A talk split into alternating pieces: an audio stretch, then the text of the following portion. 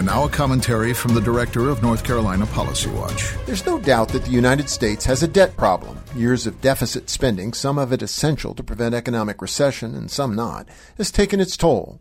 What's often forgotten in the debate over this issue, however, is that it hasn't always been this way.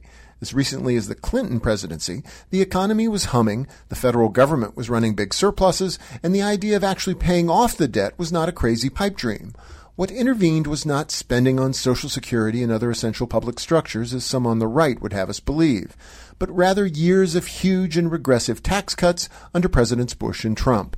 And it's in light of this that the current game of chicken launched by Republicans in the U S House to extort social program cuts in exchange for raising the debt ceiling is especially outrageous.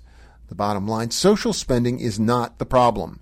The solution to the deficit and debt challenges we face lies in returning progressive taxes on those with the ability to pay back to where they belong. For N C Policy Watch, I'm Rob Schofield.